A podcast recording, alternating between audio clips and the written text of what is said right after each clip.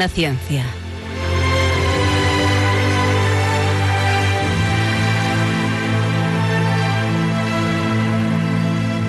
Dirigido por Javier Ángel Ramírez.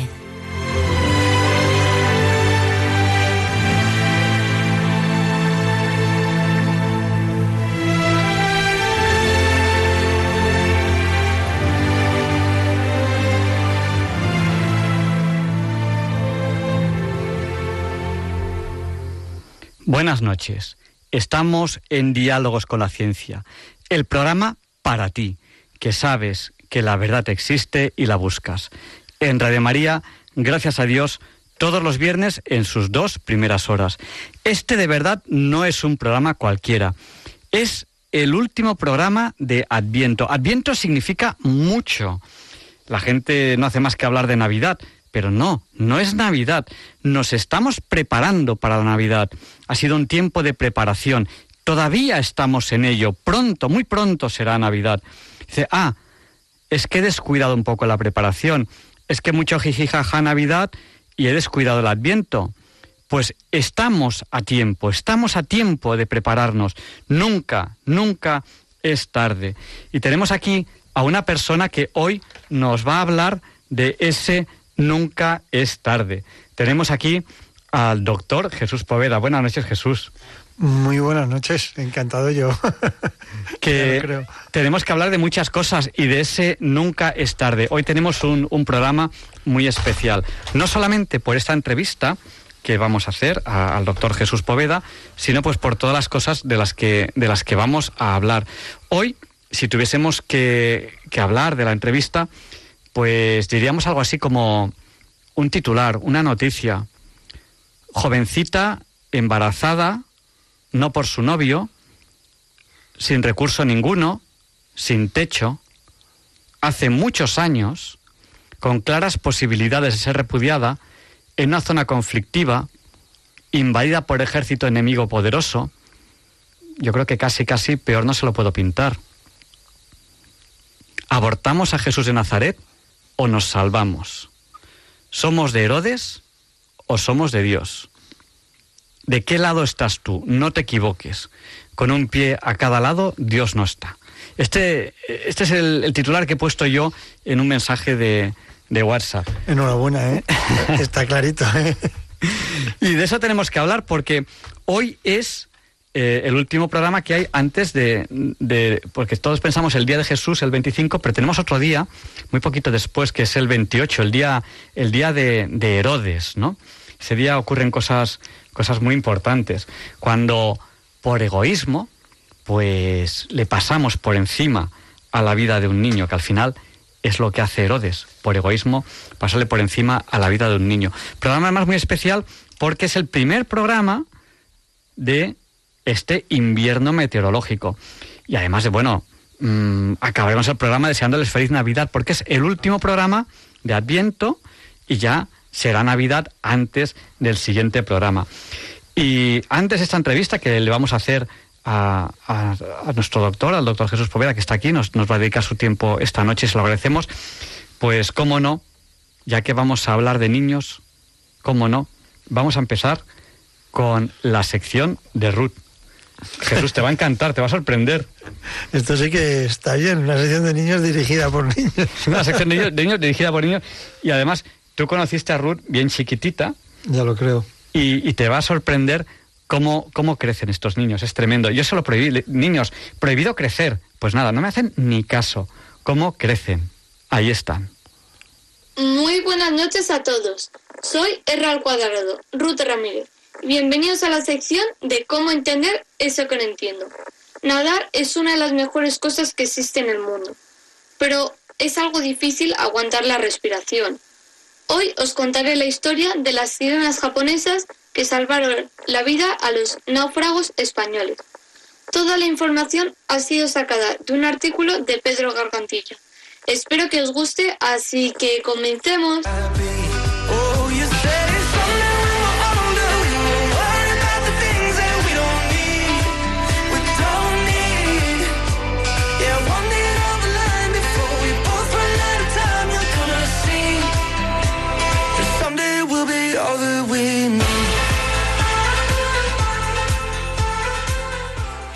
Bueno, si vamos a hablar de sirenas japonesas que salvaron la vida a los españoles, vamos a comenzar explicando qué significa la palabra japonesa ama. En español, ama significa mujer buceadora. En otros sitios se le llama distinto. Por ejemplo, en Okinawa se dice ominchu y en la península de Izu se dice kaito. Todo esto se remota más o menos sobre el siglo VIII. Estas mujeres lo que hacen es sumergirse en el agua a temperaturas inferiores de 0 grados hasta 60 veces en una sesión de buceo que a lo mejor se podría repetir tres veces al día. Se creía que las mujeres eran más adecuadas para esta tarea debido a que tenían una capa aislante extra de grasa en su cuerpo que les permitía contener la respiración durante más tiempo que los hombres. Cuando el buceador desciende en apnea libre, se producen cambios en el organismo. Estos son que el diafragma se contrae involuntariamente, lo cual ayuda a bombear la sangre al cerebro. La frecuencia cardíaca se enlentece, la saturación de la sangre desciende y la capacidad de los pulmones se reduce. Estos cambios enseñan la cara menos amable de las profundidades marinas. La narcosis. La narcosis es una situación reversible que pone en peligro la vida de las personas que practican la apnea y que todos los años se lleva algunas vidas. Seguramente muchas amas perdieron la vida debido a las consecuencias de la narcosis. En el mundo hay muchos tipos de premios, sobre todo en deportes. Bueno, pues el campeón de apnea libre en 2016 fue William Thornberry, que es un neozelandés de 42 años que logró sumergirse a 122 metros de profundidad en Deans Blue Hole, situada en las Bahamas. William tardó 2 minutos y 15 segundos en alcanzar esa profundidad. Actualmente, este tipo de apnea se considera una práctica deportiva extrema. Los deportistas se sumergen hasta lo más profundo que llegan con una sola inspiración. Hace siglos que la situación en el imperio del sol naciente era muy diferente. En aquellos momentos, las mujeres de las aldeas niponas, que son las conocidas como amas, eran las que se sumergían para practicar la pesca debajo del mar. Estas mujeres lo hacían sin ningún tipo de aditamiento que las ayudase a respirar. Tras un largo rato sumergidas, volvían a la superficie con cubos de maderas rebosantes de erizos de mar, langostas, algas marinas y pulpos. Uno de los trofeos más valorados era el abuñón, que es un molusco de una sola concha, parecido al caracol, pero esta es capaz de producir perlas nacaradas de textura rugosa y porosa. Un reloj de cuerda que une al tiempo que simboliza la amistad centenaria entre Japón y España. ¿Qué significa esto exactamente? Pues que en el año 1608 el buque español San Francisco estaba navegando de Manila a Acapulco y naufragó en la costa de Japón. Frente a las costas de Onjuku, a 75 kilómetros del sudoeste de Tokio, tras golpear en un tifón. De sus 374 tripulantes, solo sobrevivieron 50. Y todo fue gracias a la ayuda de las amas. Los relatos de la época describen cómo las amas se lanzaron a las aguas gélidas para salvar a los náufragos. Al llegar los supervivientes a España, contaron su hazaña y el monarca Felipe III se conmovió tanto que envió a Sebastián Vizcano para entregar a Tokugawa, que era la máxima autoridad del país de aquella época, en señal de gratitud por la ayuda presentada. Entre los objetos que les dieron se encontraba un reloj, en el que estos momentos es el más antiguo de Japón. Ese reloj junto a otro que está en el monasterio de El Escorial, el candil de Felipe II. Son las dos únicas piezas del mundo original fabricadas en Madrid en el siglo XVI. En el reloj nipón, que también es conocido como el reloj occidental de Ieyasu, hay una inscripción que dice Hans de Évalo, Nefecit en Adri, a 1581. Hans de Évalo fue un artesano relojero de origen flamenco que estuvo al servicio de Felipe II. En alguna ocasión, los japoneses celebran cada 10 de junio el Día del Tiempo. Las campanadas del reloj occidental de Ieyasu se han transmitido radiofónicamente a todo el país. Bueno, pues con esta preciosa historia de los japoneses y españoles termina esta sección. Espero que hayáis disfrutado y que si vais a El Escorial y veis el reloj, me recordéis. Gracias por todo y hasta la próxima.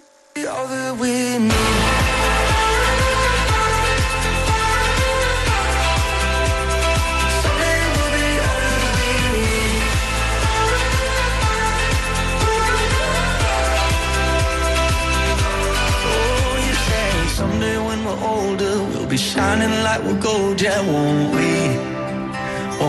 We?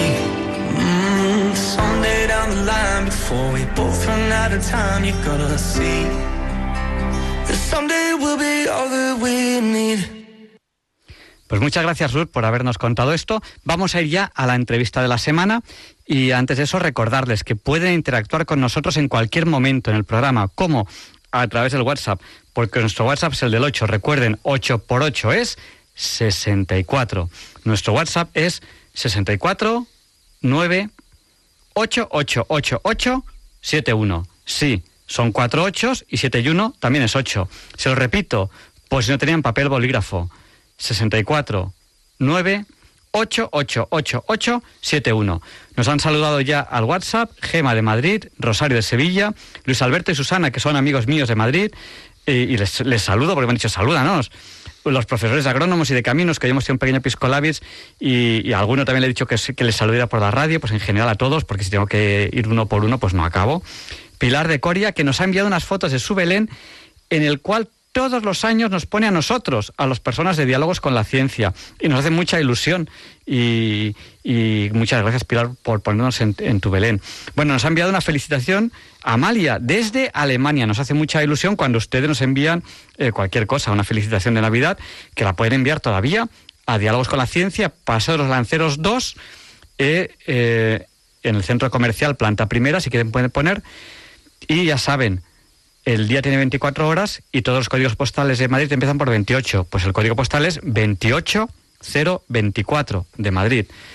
Y, nada, nos ha saludado también bienvenido Vilaseca, Merche de Bilbao, Raúl de Santander, Pedro de Logroño, Carmen y Pepe de Santander, Plácida de Málaga, Ana y Rafa del Puerto de Santa María, Maite de Zaragoza, Teresa de Madrid, Pedro y Maite de Nules, Rodrigo de Miranda de Ebro, Mari Carmen de Alcalá de Henares, Charo de las Arenas Vizcaya, José de Alboraya, Maribel de Cartagena y Rosa de Madrid. Y no sé si me olvido a alguien porque siguen escribiéndonos personas, pero bueno, vamos ya a la entrevista de la semana. Allá vamos. Hoy les va a gustar. Y les abriremos el micrófono a ustedes, a nuestros oyentes, para que participen en ella al final de la entrevista.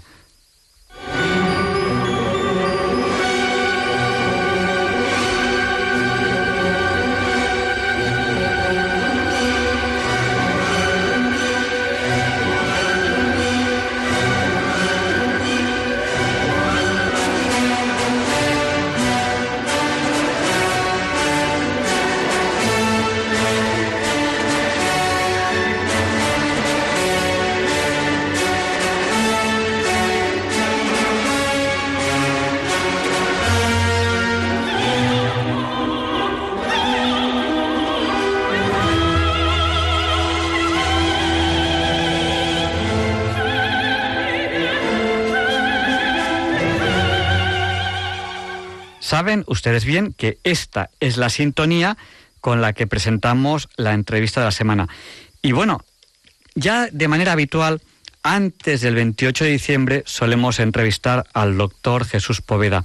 Él es profesor de psiquiatría en la Universidad Autónoma de Madrid y es presidente de Provida Madrid y creo que es vicepresidente de la Federación Española de Asociaciones Providas. bueno, pues Jesús, buenas noches. Muy buenas noches, encantado de estar aquí en Radio María. O sea, me encanta porque además hoy empieza mi ruta 66. Hoy cumplo 65 años, hoy día 23 y, es una manera excelente de empezar el cumpleaños de uno. Es verdad, un programa. feliz cumpleaños, Jesús. Se me había olvidado que era justo. Yo sabía que era hoy, pero cuando has venido no me he dado cuenta. pues, pues feliz cumpleaños. Luego seguro que algún oyente se, se acuerda y, nos llama. Eh, bueno, empiezas ese camino para, para los 66 años, pero no hay duda que científicamente hablando, la vida empieza antes del nacimiento. Parece increíble que en el siglo XXI haya gente que se eche encima una manta de ciencia y diga que en nombre de la ciencia la vida no empieza antes del nacimiento. Dice, dice, eh, empiezas a vivir el día del nacimiento. Qué barbaridad, científicamente hablando, no hay duda ninguna. Pero ninguna, vamos, ninguna. Además en el cristianismo lo tenemos súper claro porque justamente el día 25 de marzo ¿no? es una gran fiesta ¿eh? y nueve meses después es el nacimiento del Señor. ¿no? Mm.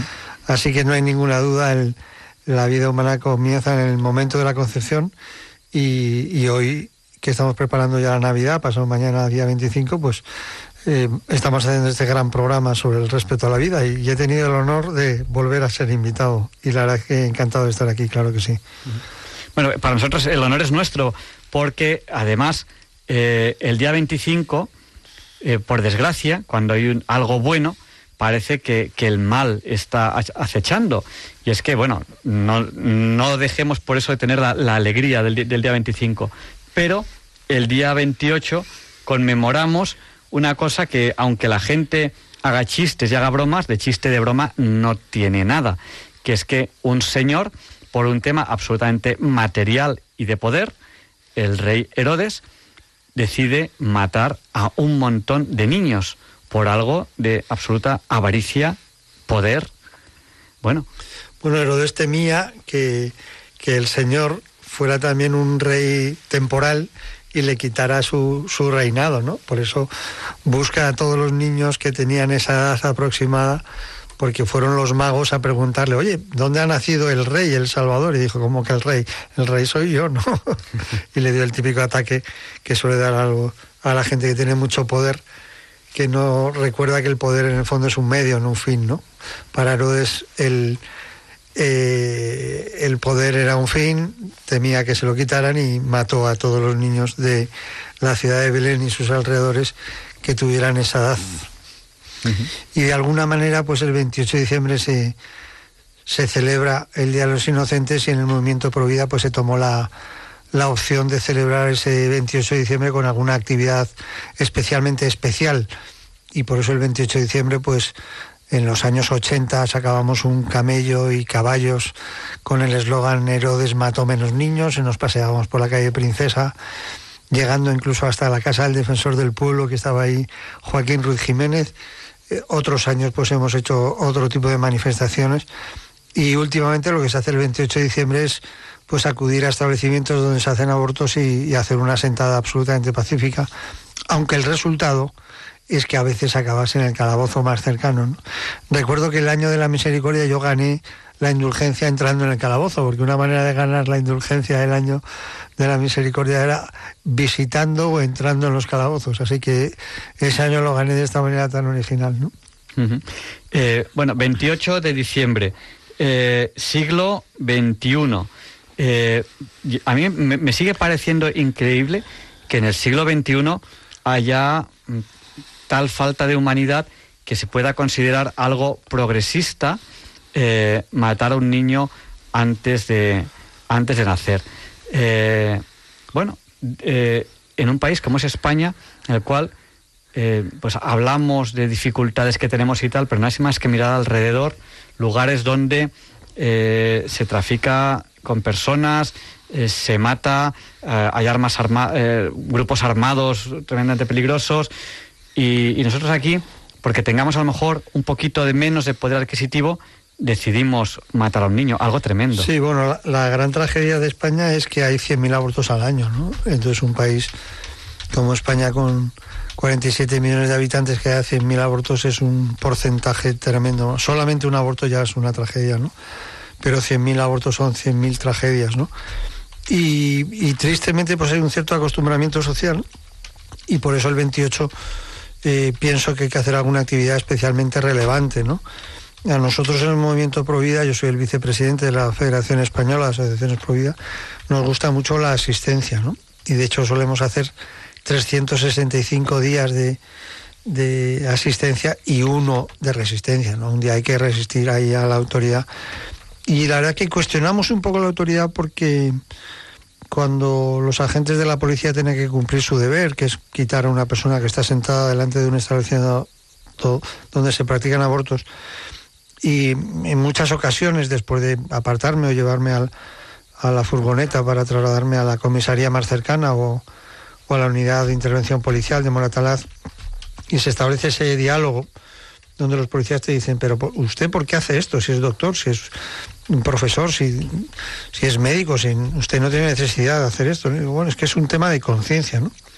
Y recuerdo la cara de perplejidad con la que se miraron los policías cuando yo les dije que era un tema de conciencia, ¿no? porque en el fondo es como tomar conciencia de la gran tragedia del aborto. El aborto es una, una tragedia increíble. Yo este verano he tenido la suerte de, estudiar un fenómeno muy delicado que, que, fue un juicio que se celebró en Jerusalén a una persona que había facilitado el gas de las cámaras de gas de los judíos, ¿no? Y asistió a ese, a, ese juicio una, una judía filósofa, Ana Haren, y, se esperaba pues encontrarse pues a una persona como mala, ¿no? que había facilitado el, uso de las cámaras de gas y encontraron a un, a un, entre comillas, un honrado funcionario alemán que firmaba los papeles que le traían para, para facilitar el, el uso de los crematorios, ¿no? Y ella describió un concepto, que es el concepto de la banalidad del mal, ¿no? A mí ahora mismo lo que me preocupa en España es la banalidad del mal, ¿no? La gente como hace el mal con banalidad, ¿no? El otro día yo tengo la suerte, el privilegio de ir los sábados por la mañana, invito a todos los que quieran venir los sábados por la mañana a las puertas del establecimiento abortista Dator a ofrecer ecografías a las chicas, ¿no? Ecografías gratis, ¿no? Con un equipo extraordinario de ecografistas, excelentes ginecólogos, ¿no? Y, el otro día coincidí con otra ambulancia que venía de, de una comunidad distinta a la Comunidad de Madrid. Y coincidí, yo aparqué mi ambulancia para hacer ecografías y al lado se aparcó otra, otra ambulancia para hacer un aborto, ¿no? Y yo un poco, ese día mi misión era la de conductor, o sea, yo iba ahí en misión de conductor de la ambulancia. Y de conductor a conductor le pregunté al, al conductor de la ambulancia, ¿y usted, usted qué, cómo ha sido que ha venido aquí? Dice, no, a mí me han mandado que traiga a esta señora aquí, ¿no? Para una intervención, ¿no? Y él era un, honesto conductor de Castilla-La Mancha que estaba haciendo su trabajo para dar de comer seguramente a sus hijos, pero lo cierto es que había ya venido conduciendo una ambulancia para que, eh, ejecutaran a la hija de la mujer que estaba embarazada. Yo sigo entendiendo que esa frase tan fuerte que, que, le oí en directo a Juan Pablo II ¿no? en la castellana de que nunca se puede legitimar la muerte de un inocente, ¿no? y tristemente en España pues se, legitima la muerte de 100.000 inocentes. Por eso pienso que los 28 de diciembre es un buen momento para, para decir, oye, esto que está pasando es una tragedia, tenemos que tomar conciencia de ella. Y reconozco que a veces ponemos en un aprieto a, los agentes policiales que tienen que ir a, detenerte, a trasladarte a la comisaría, ¿no?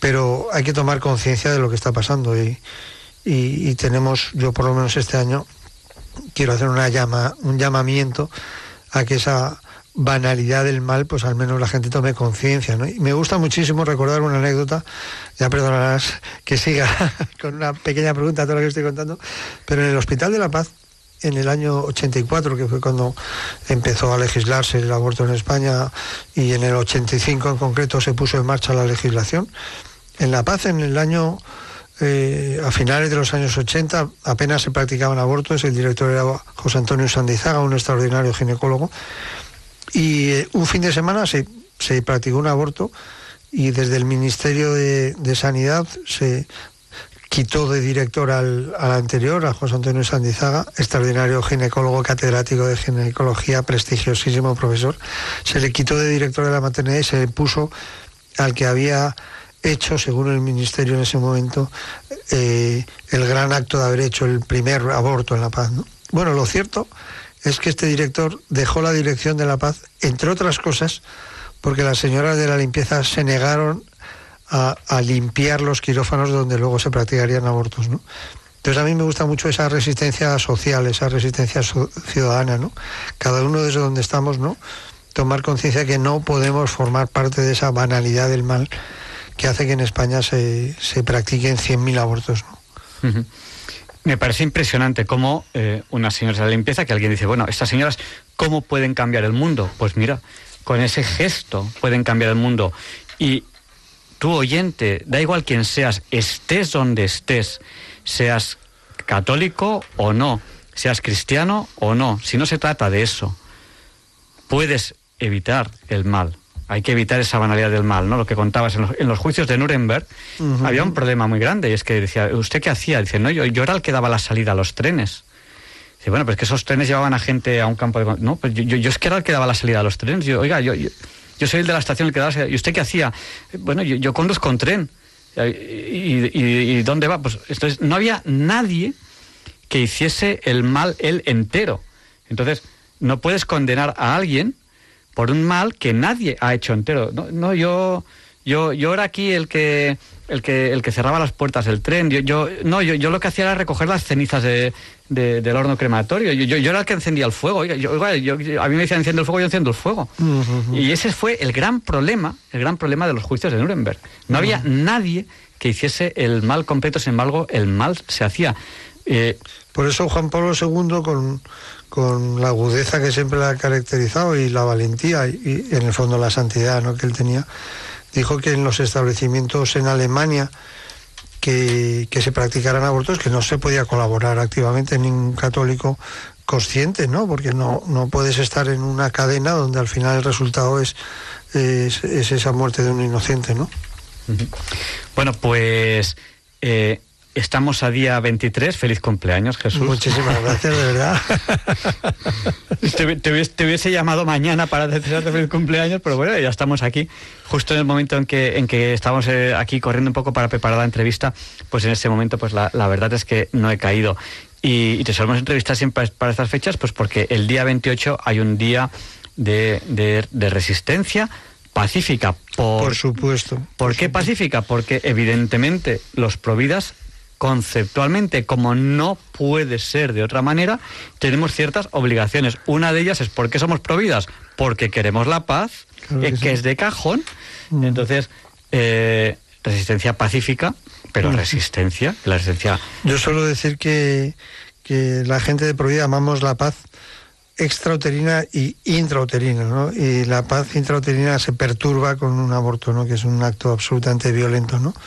Donde se rompe todo ese equilibrio maravilloso de un embarazo, ¿no?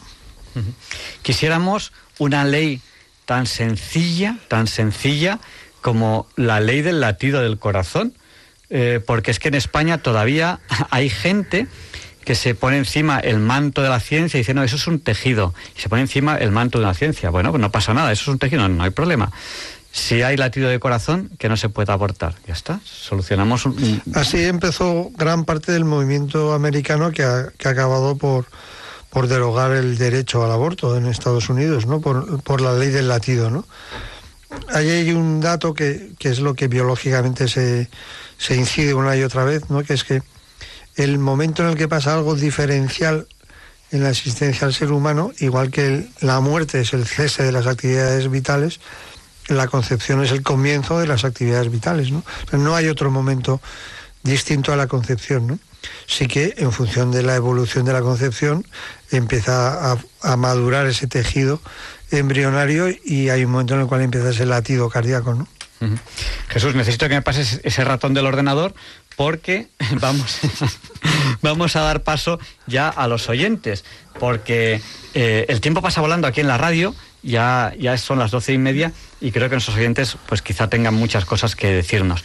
Si quieren participar ahora en directo en el programa, no tenemos mucho tiempo, el número al que tienen que llamarnos, y eso sí, les pediremos, si tenemos muchas llamadas que sean breves, es el 91 005 94 19. Se lo repetimos, por si no tenían a mano papel o bolígrafo. 91 005 94 19. Y mientras recibimos las primeras llamadas, yo creo que Jesús puede ser un buen momento para animar a la gente a que vea un vídeo que se puede ver en YouTube. Impresionante, ¿eh? Yo, me he quedado impresionado, yo lo he visto hoy por primera vez. Tú lo has visto hoy por primera vez. Mamma mía, ¿no? Y, bueno, y, enseguida vamos a, dar los datos de, ese vídeo porque vamos a empezar ya a dar paso a las llamadas, pero tenemos, tenemos que ver ese vídeo y les, les animaremos a que, a que lo escuchen. Tenemos un oyente que nos ha llamado ya y ya está en antena. Buenas noches, ¿con quién hablamos? Hola, a ver, ¿lo he hecho bien? Sí, sí, está aquí, está, está en el aire. ¿Por qué no le escuchamos? Ah, porque, porque, un momento, porque me he equivocado, porque no tengo aquí el teléfono. Manténgase a la espera un segundín que tengo que coger aquí en la mesa. Aquí está, teléfono, ya está. Buenas noches, ¿con quién hablamos?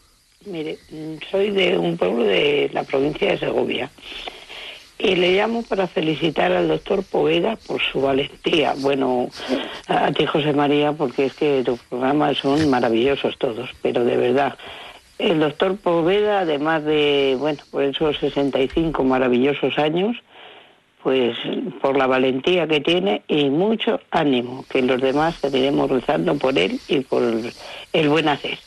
Muchísimas pues, gracias. Feliz Navidad para todos y que acabemos muy bien, como muy bien has dicho, pues el tiempo de Adviento, que todavía al niño le faltan unas horas. Venga. Pues muchísimas Un gracias. Un abrazo muy fuerte. Ah, también besitos para Ruth, que, que señorita, bueno, de casta le viene algo. Venga, que lo pasen bien. Muchísimas gracias. ¿eh? Además que siempre una felicitación desde, desde Segovia tiene ese sello de autenticidad. Ah, Así que, de verdad, la, de Virgen de la Fuencilla le echará un capotillo. Menuda, menuda es la Virgen de la Fuencilla. Un abrazo. Y vamos a, dar, vamos a dar paso, que nos ha llamado también al 91 005 9419 Israel. Adelante, Israel, el micrófono es suyo. Hola, buenas noches. Muchas gracias por el programa, que lo sigo habitualmente, y gracias al profesor. Solo una pregunta, ¿cómo y dónde ir el día 28? ¿Dónde es esa resistencia? Gracias. Es, en la calle Hermano Gárate, esquina Pensamiento. Sobre todo pensamiento, ¿no? Porque es un poco lo que hay que hacer es pensar para, para ser eficaces y poder ayudar a esas mujeres, ¿no? Pensamiento, esquina Hermano Gárate. eso sí es en Madrid. En Madrid, en Madrid. Y si alguien está fuera de Madrid, que puede, puede ir a un centro abortista y simplemente sentarse y pues pueden rezar, por ejemplo. Exactamente. Pues animamos a cualquier persona que esté en cualquier lugar que no sea Madrid, que vaya a cualquier centro abortista que sea y simplemente que, que, que se sienten y recen ya está. Que sepan que no es verdad ese rumor que se corre de que está prohibido rezar delante de los centros abortistas, eso es mentira. No hay ninguna ley que prohíba eso. Lo que está prohibido, o sea, la, la nueva legislación lo que hace es prohibir el acoso. Y yo lo que digo cuando la policía me ha pedido alguna vez el carnet es, no sabe lo que me alegra que estén ustedes aquí, porque los que acosan son los que están en establecimientos abortistas, que acosan a las mujeres hasta acabar con la vida de sus hijos. Eso sí que es acosar. Pues nada, muchísimas gracias, eh, Israel me parece que nos ha dicho. Eh, nos ha llamado también al 91 005 9419 una persona que creo que se llama algo así como Alonso o algo así. Buenas noches, el micrófono es suyo. José Alonso. Adelante, díganos. Pues mire, era para decirle, ya que han hablado de, de Juan Pablo II, pues que Juan Pablo II dijo que, que eran peor el aborto que, la, que los campos de exterminio nazis. o no nazis, vamos. Así es, así es. Pues muchas gracias, José Alonso, gracias. Bueno, de nada, adiós. Adiós. Pues nada, Jesús. Eh, no sé si quieres comentar algo, a José Alonso o damos paso a María Elena. María Elena, María Elena. María Elena de Madrid, que nos ha llamado al 91 005 94 19. Adelante, María Elena. Hola, buenas noches. Lo primero, feliz Navidad y cumpleaños feliz. Además es de mi quinta, yo me acabo de jubilar. De la cosecha, de 47 la, años. La cosecha del 57, qué buena es sí, esa, ¿eh? Sí, y además soy puericultora y he trabajado en, en, en, sanidad desde los 18 añitos. Pues pero no de puericultura, pero bueno. pero cuánto, echo- cuánto bien podemos hacer los que estamos en el ámbito de la salud, ¿verdad? Y otra cosa, eh, voy a aclarar, es que mi suegra vive enfrente de la maldita clínica Dato. y- Mm, y- vaya. sí, y la conozco desde que la hicieron. Se hicieron caceroladas, yo he vivido muy cerca, pero creo. mi suegra en la casa de enfrente. Entonces, eh, para esos señores que han preguntado de cómo se va, eh, si viven, eh, si están, si vienen en Madrid en el metro, si se bajan en, Te- en la línea 1 de Te- mm, la mm, salida Te- en Tetuán, entonces bajan y, y ya está, y, y, eh, por la calle Pensamiento y llegan a, en- si se bascan en Cuzco, en Castellana, en Solo, la, no solo- sé, eso, solo hay y que sub subir, para arriba. Solo hay que subir por. Sor Ángela de la Cruz, eso es. Por Sor Ángela de la Cruz hacia arriba. Y si en los autobuses hay miles. Eh, por la 27, castellana, es. el 27, 147, el, uf, hay muchos que suben, el 11 que llega hasta hasta Cuzco y ahí se puede subir andando y por el Bravo Murillo el, cien- el 124 66 también y bajando o sea mm, Muy fácil, está de muy, llegar, muy bien fácil de llegar, sí. y luego, quiero decir que no entiendo yo tampoco. Además, yo pienso una cosa, o sea, eh, yo, eh, bueno, hice, estu- estudié, estudié puericultura, pero estoy trabajando en el hospital al año de entrar, pero porque me encanta. Pero es que, sobre todo, no entiendo que un sanitario, sanitario quiere decir salud. Entonces, ¿cómo es alguien capaz, desde los médicos, eh, ojo, desde los médicos hasta cualquier persona, de decir, eh, in- involucrar a una persona o mentalizarla que aborte? Pues mira, Vamos a ver, yo tengo un problema de riñones y a mí eh, me lo descubrieron después de tener a mi primer hijo. Y entre medias tuve un aborto que el médico de La Paz que llegué, yo estaba en Guadalajara de vacaciones, vete al hospital, pero era un aborto. Y no tires esos coágulos y me los tiró, bueno, el médico. Pero mm, luego no pensé en eso, el, el médico de anatomía patológica luego me lo decía, eso ha sido un aborto. Yo, bueno, mira, déjalo. No me pues, no he podido tener más hijos, pero es que luego esas mujeres que abortan, que las obligan a abortar, que no las explican lo que están haciendo, les dicen muchas veces que van a una revisión ginecológica, que van a hacerse un, em, pues, un quiste, porque muchas veces es así. Hay una enfermera que se ha ido y que está dando la vuelta, eh, no me acuerdo cómo se llama, que ha trabajado ahí. María del Himalaya, sí. Eh, Sí, y entonces lo cuenta que a veces las chiquitas las dejan solas, eh, por supuesto, mm, no las dejan entrar. Y entonces a veces ellas ya, pero qué me van a hacer, pero qué, qué me están haciendo y, le- y hay, hay veces que el médico las ha pegado un tortazo. Vamos a ver, es que, lo, pero ya no es ese, ese es el caso es de cómo esta señora, bueno, por decirle algo, Irene Montero tiene tres hijos, dos ha tenido un problema muy serio, ¿por qué no abortó ella? Porque ha tenido otro hijo. En fin, vamos a dejarlo ahí, pero Mira, re- yo- vamos yo a unirnos se, todos. Se lo pregunté una vez al director de la Dator, le dije, de compañero a compañero, o sea, como médico. Oye, Claro, sí. Y le dije, oye, ¿tú cómo eres, cómo eres capaz de estar Sí. haciendo lo que haces? ¿no? Y él me dijo... Porque gana dinero. No, me dijo exactamente, su frase textual que nunca olvidaré es, me asombro de lo que soy capaz de hacer por dinero. O sea, esa es la razón Sí, triste que hay sí, detrás. pero es que lo malo es que a mí me operan de una pierna en La Paz, o sea, en La Paz, Mm. y me hacían reanimación y resulta que viene una enfermera, me estaban atendiendo muy bien en reanima- después de la operación, en reanima- y viene otra enfermera a hablar con la mía y empieza a decir, es que son tantas degeneraciones lo que estamos teniendo, hoy, porque hoy no libras? No, porque es que he venido a un cambio de sexo, y le digo, yo, bueno, Vaya, chica, vaya. tú, ay, pues cuánto me hubiera gustado a mí. Y yo decía, no tiene nada que ver con esto y sí tiene que ver, porque nos estamos Sí, mentalizando con- a los niños, entonces a los que a los pobrecitos que le- bueno a los que están Sí, naciendo te- te- te- tenemos que terminar la llamada porque tenemos bueno, un- una pues- y se nos bueno, acaba el pues tiempo. que a rezar todos y yo intentaré ir Y que muchas sí, gracias por el cumpleaños feliz, me ha conmovido. y que somos de la misma quinta y hay que seguir luchando ¿eh? Una- sí. un abrazo. Ya no nos da tiempo a muchas más Adiós, llamadas. Sagitario. Nada. Eh, todavía, te- todavía te podemos dar paso a alguna más. Nos han llamado desde el Reino Unido. Esta nos ha llamado al 910059419 Carlos. Buenas noches, Carlos. El micrófono es suyo. Y desde Argentina también. Ah, cre- cre- creí que era Reino Sí, Unido. buenas noches. Eh, Ah, desde no- Argentina, discúlpame, adelante. No, eh, Car- eh, Car- Carlos de Argentina, sí. Buenas noches, don Jesús, muy feliz cumpleaños. Muchísimas Eh, gracias, Yo soy el Carlos. piloto argentino que Hombre, claro que sí, el que nos, piloto con- nos, cono- argentino que nos, nos conocimos ahí justo en la puerta de la... sábado por la mañana. No sé si me recuerda. Perfectamente, una planta de, Así es. de señor comandante Así que es. como para no recordarla. Además que para rescatar cuentas una historia bellísima, ¿no? Eh,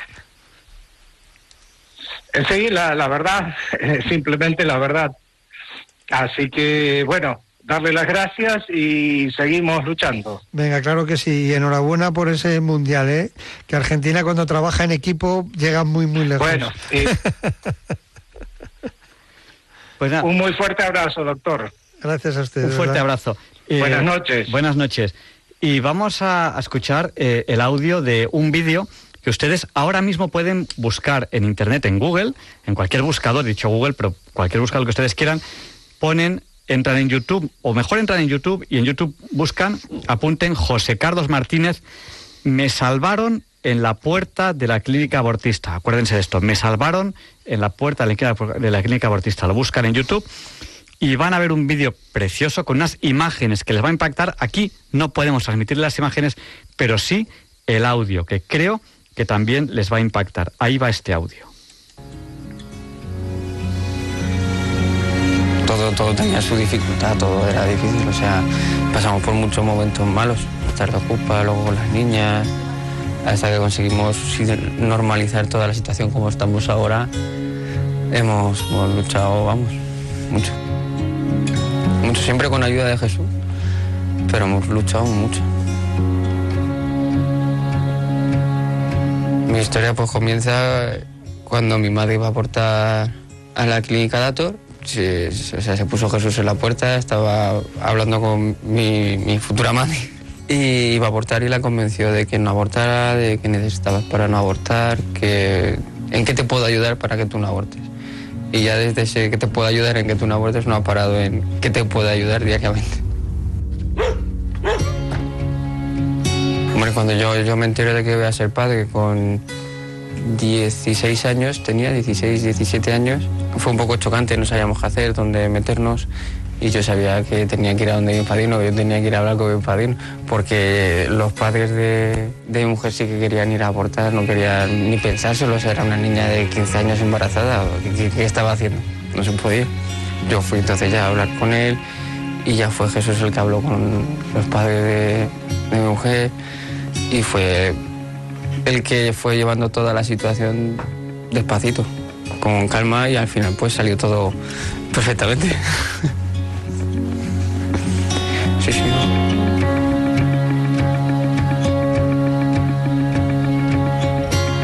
Los penes salieron muy mal. Yo era joven, yo tenía, como te digo, 17 años y, y me agobié.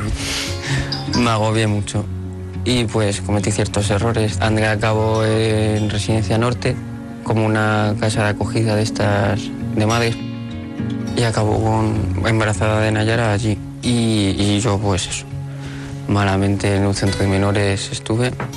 O sea, mientras yo estuve esos 18 meses sin poder saber de mi hija, faltando a su nacimiento, naciendo, etc., quien estuvo ahí sin decirle, oye, te necesitamos, directamente fue Jesús. O sea, quien estuvo ahí como si hubiese sido yo. Y luego, pues eso siguió ayudando en todo. Desde convencer a los padres para que no saliera nada mal, a luego, pues eso, pañales, eh, la leche, porque luego también tuvimos problemas con el pecho y tal, y hacía falta leche materna de esta que era carísima, porque era carísima. Eh, en todo. O sea.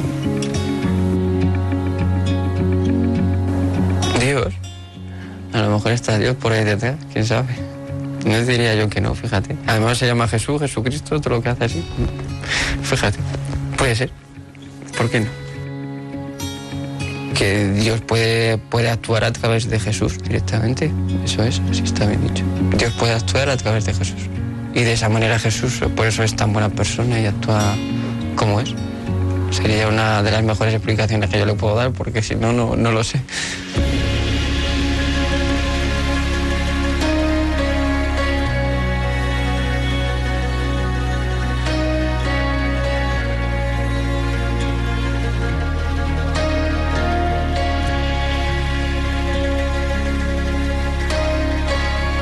Ser que, que cada uno también tengamos un pedacito ¿no? de, de Dios en, dentro y por eso al fin y al cabo siempre intentamos hacer las cosas bien y queremos hacer las cosas bien.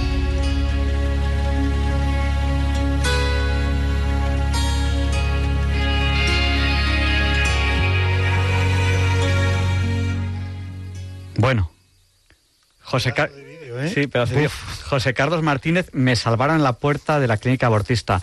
Lo pueden buscar en YouTube y yo les animo a que lo compartan con sus amigos a través de WhatsApp o de como consideren oportuno.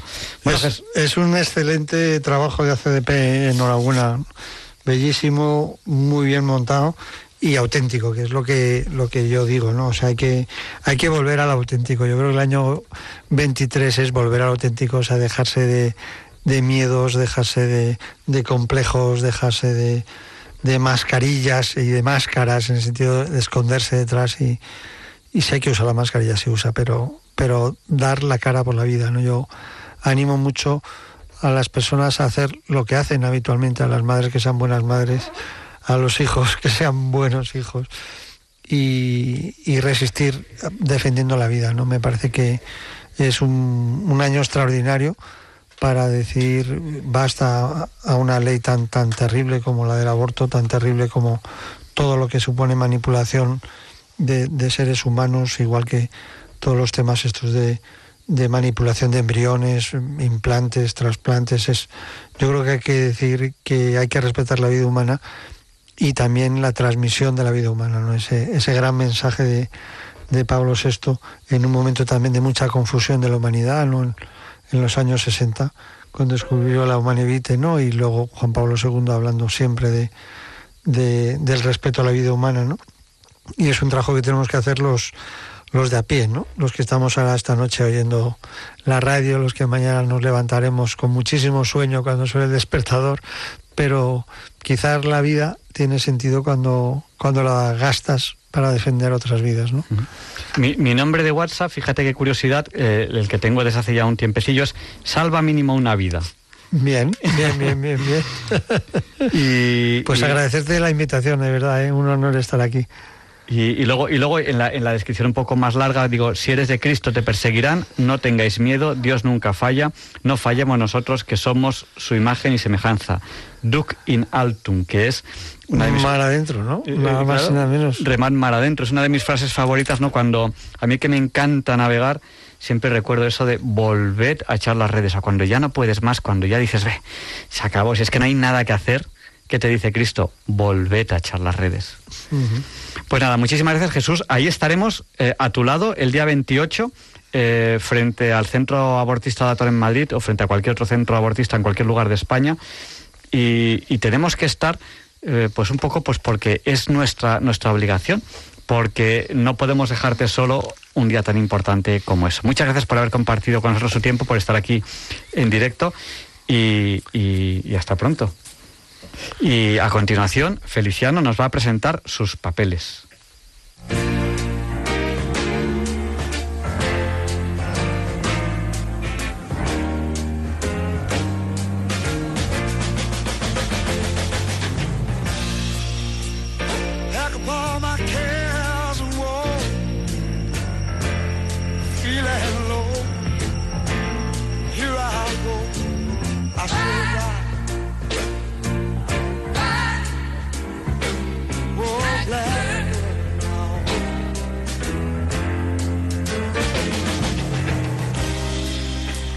¿Qué tal, Javier Ángel? Mira, vamos a ver.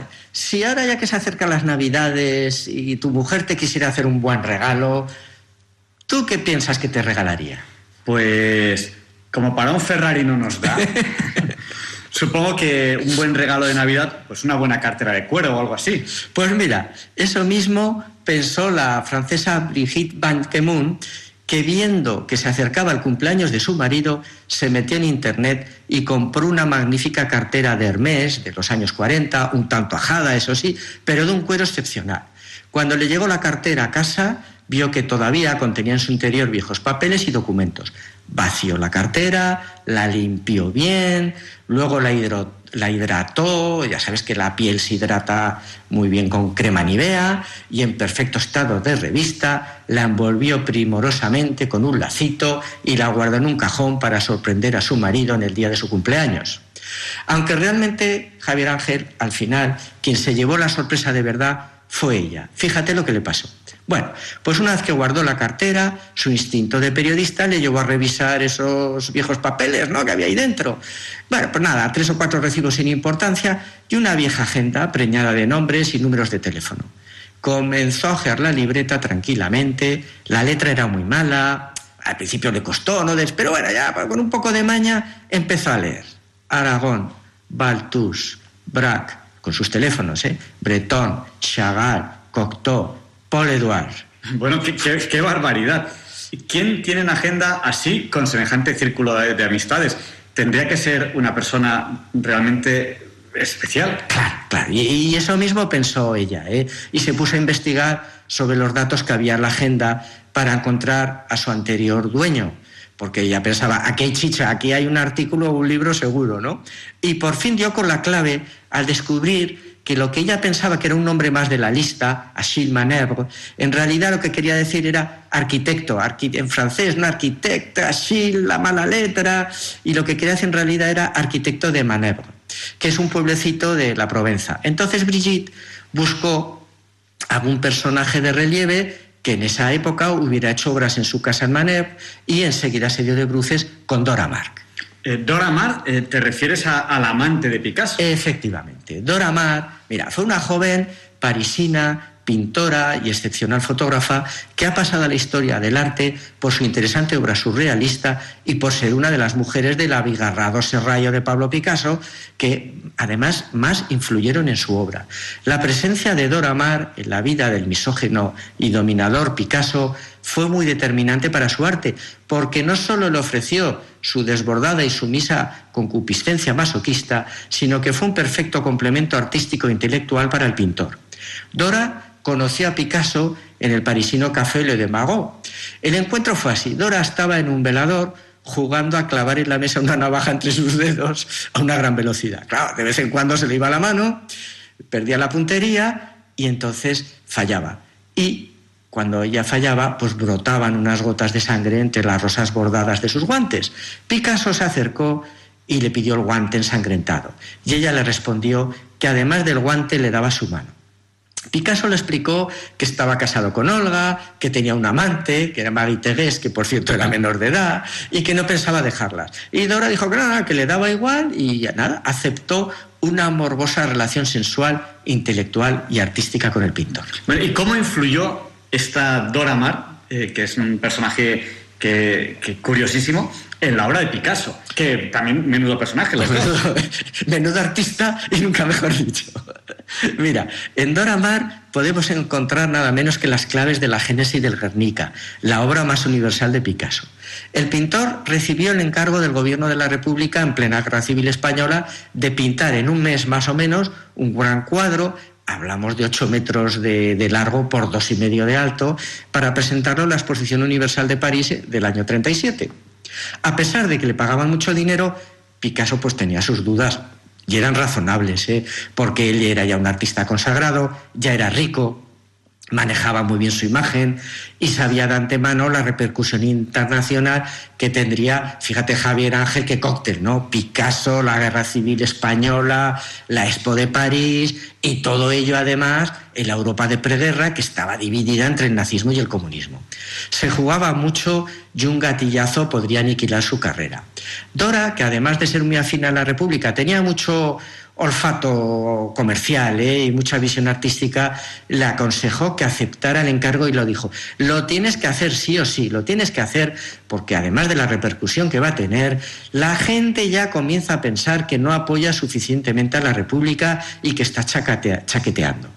Un lienzo de este tamaño pues no le cabía en su estudio, así que alquiló un cuarto muy grande en la calle de los Grandes Agustinos, ahí junto al Sena, que por cierto yo conozco muy bien, pues junto, eh, justo, justo enfrente, tenía su casa, yo creo que ya le hemos nombrado alguna vez aquí en los papeles, mi tía Barchet, una mujer excepcional, y también me ha llegado a la pintura, como hemos dicho, porque ella también era galerista.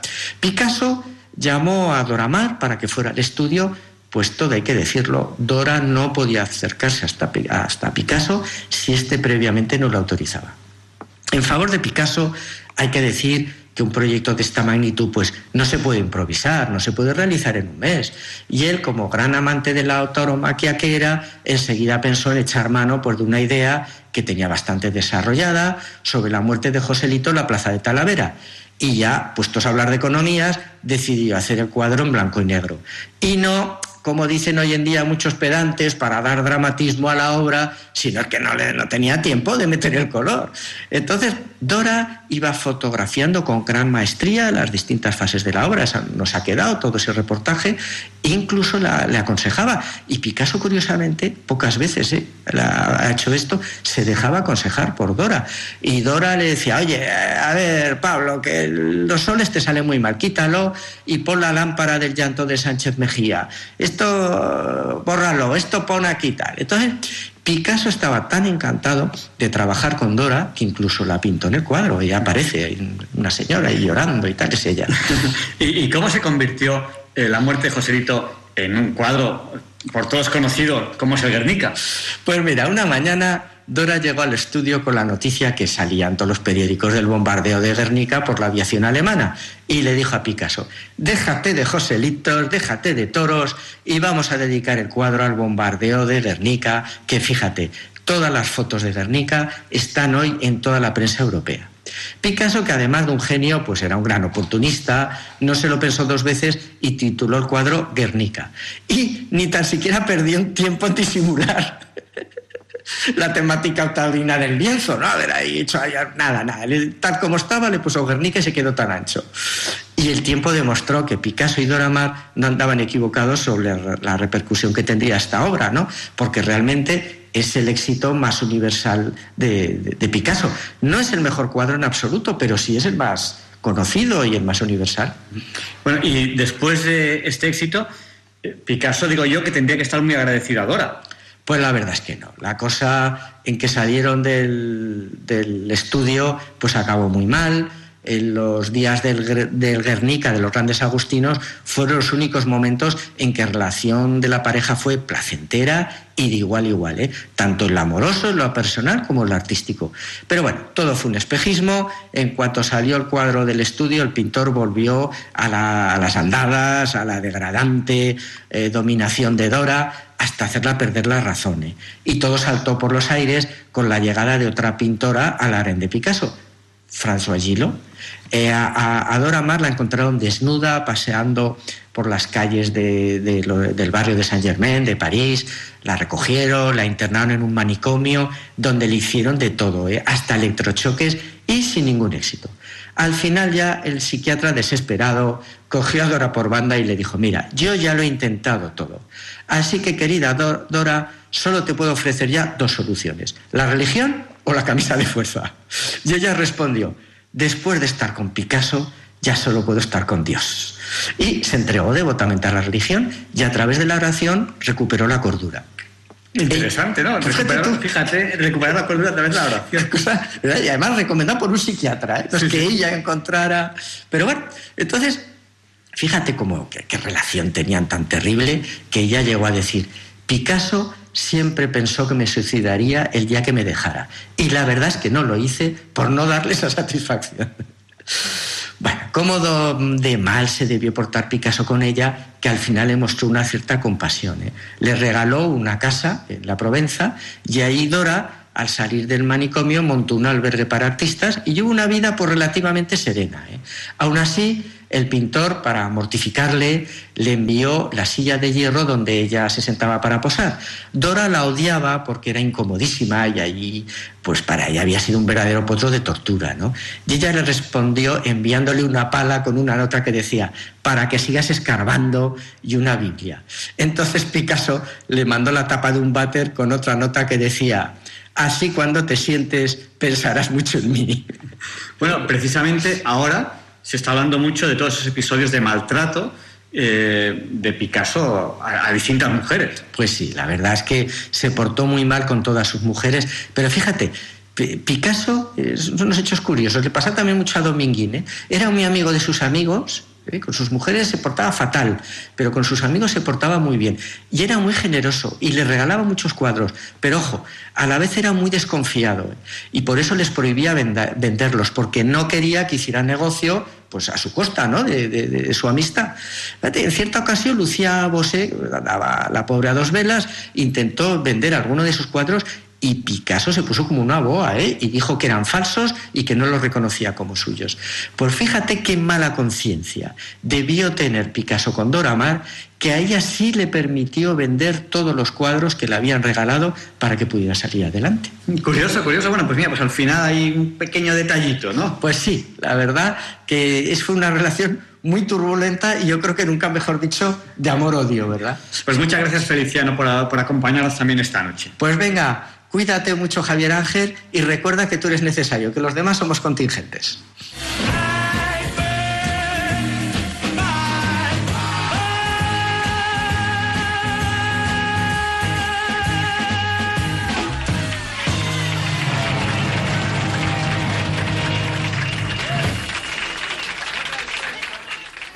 Nos saluda otro oyente desde Irapuato, en Guaranato, en, en Sudamérica, y Raquel de Vitoria. Nos ha saludado al 649-888871, que es el WhatsApp de Diálogos con la Ciencia. Y a continuación, Leonardo Daimiel Pérez de Madrid presenta la sección Pensar y Sentir.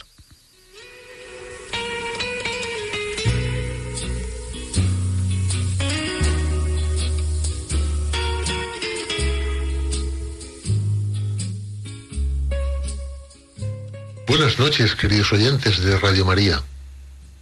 Soy Leonardo Daimiel y celebro estar de nuevo con ustedes. Y les envío mi sincero deseo de que tengan muy feliz Navidad. Aunque para algunos no esté tan claro, la Navidad es la conmemoración del nacimiento de nuestro Señor Jesucristo. A los más pequeños se les suele explicar que Navidad es la celebración del cumpleaños del niño Jesús. Mañana es Nochebuena.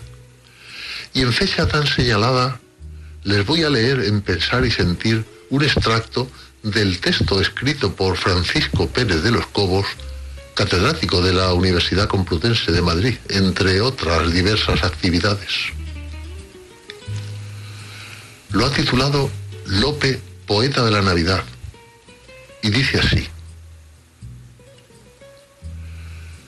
La poesía escrita en español para celebrar la Navidad constituye un riquísimo patrimonio de nuestra cultura. Desde finales del siglo XV hasta nuestros días, muchos de nuestros mejores poetas han cantado en verso a el nacimiento de Cristo, hasta el punto de que seguramente podría recopilarse en español un cancionero de la Navidad sin parangón en ninguna otra lengua moderna el elenco de autores sería sencillamente impresionante. Desde Gómez Manrique, Fray Ambrosio de Montesinos y Cosme Gómez de Tejada, hasta Gerardo Diego, Luis Rosales, Gloria Fuertes, Carlos Murciano o Aquilino Duque, pasando nada menos que por Juan de la Encina, Gil Vicente, Lope de Vega, Góngora, Santa Teresa de Jesús, Sor Juana Inés de la Cruz, César Vallejo o Rubén Darío. La redención se inicia con la encarnación y las circunstancias en las que ésta se produce y que narra sobriamente el Evangelio están llenas de poesía, como de forma notoria demuestra toda la historia del arte.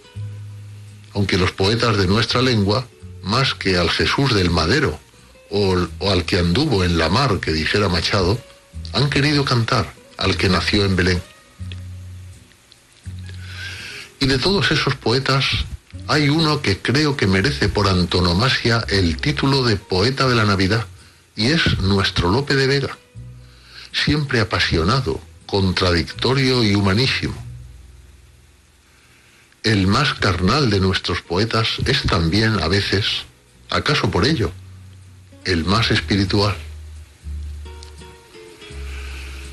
Fascinado por el misterio de la Navidad, escribe Lope todo un torrente de versos en el que no falta ninguna de sus facetas, de la festiva y popular a la reflexiva y teológica.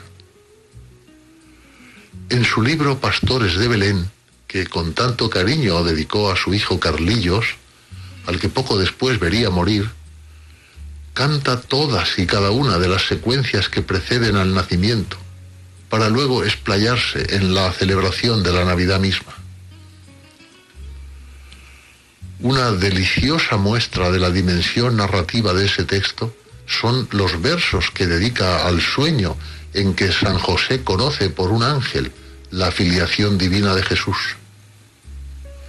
No es posible versificar con más veracidad y sencillez el texto evangélico que así lo escribe Lope. Afligido está José de ver su esposa preñada porque de tan gran misterio no puede entender la causa. Sabe que la Virgen Bella es pura, divina y santa, pero no sabe que es Dios el fruto de sus entrañas. Él llora y la Virgen llora, pero no le dice nada, aunque sus ojos divinos lo que duda le declaran que como tiene en el pecho al sol la niña sagrada, como por cristales puros los rayos divinos pasan. Mira José su hermosura y vergüenza sacrosanta, y admirado y pensativo se determina a dejarla. Mas advirtiéndole en sueños el ángel que es obra sacra del Espíritu Divino, despierta y vuelve a buscarla. Con lágrimas de alegría, el divino patriarca abraza a la Virgen Bella y ésta, llorando, le abraza. Todo el libro es bello, pero hay algunos momentos en los que el poeta se supera, sobre todo cuando echa mano de su propia experiencia vital y la trasciende a lo divino algo parecido a lo que hizo Murillo en sus cuadros. Piénsese en la Sagrada Familia del pajarito, que está en el Museo del Prado. Léanse, si no, estos versos llenos de delicadeza y dulzura en los que imagina a Jesús llorando y a la Virgen que lo acalla dándole el pecho. Esto diciendo María, sacó los virginios pechos a cuyos cielos más limpios se humillaron nueve cielos. Abrió el niño Dios los labios y quedó colgado de ellos como racimo de palma hasta que le vino el sueño. Alma, si de ver a Dios puesto de su madre al pecho no se enternece el tuyo, ¿Dónde está tu sentimiento? La misma inspiración rotundamente humana de Lope tiene la que es seguramente la más bella nana de nuestra literatura. Pues andáis en las palmas, ángeles santos, que se duerme mi niño, tened los ramos. Palmas de Melén que mueven airados, los furiosos vientos que suenan tanto, no le hagáis ruido, corred más paso, que se duerme mi niño, tened los ramos. Rigurosos hielos le están cercando, ya veis que no tengo con qué guardarlo. Ángeles divinos que vais volando, que se duerme mi niño, tened los ramos. Y termina así este texto escrito por Francisco Pérez de los Cobos. Hay en estos versos alados, llenos de gracia y ternura, también tristeza, porque nuestro poeta tiene presente al escribirlos la tragedia que será la vida de Jesús y la canción de cuna le sale estremecida. En el vaivén de su ritmo, alguno dice que ha oído el rumor de las palmas mecidas por el viento, pero yo creo que si el oído se aguza, lo que se oye es el aleteo de los ángeles.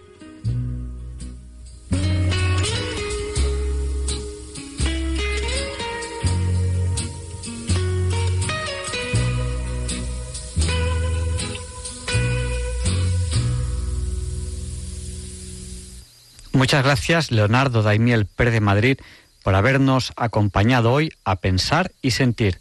Y a continuación, Luis Antequera nos explica por qué hoy, 23 de diciembre, no es un día cualquiera. It's a lovely day today, and whatever you've got to do, I'd be so happy to be doing it if you've got something that must be done, and it can only be done by one, there is nothing more to say. Except it's a lovely day for saying it's a lovely day.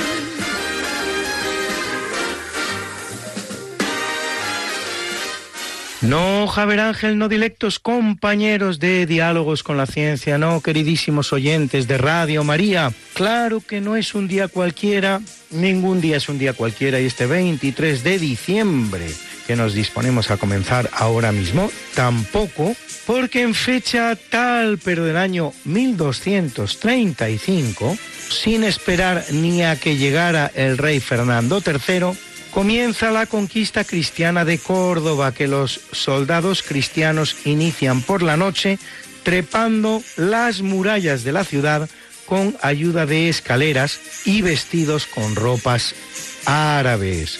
Se conquista el barrio de la Asherquía, más o menos la mitad de la ciudad. Completar la toma de ella llevará aún otros seis meses, consumándose el 29 de junio. Fernando III permitirá la salida pacífica y con sus bienes de todos los musulmanes de la ciudad, y ello a pesar de que el emir cordobés no había cumplido con su palabra de rendirla sin resistencia.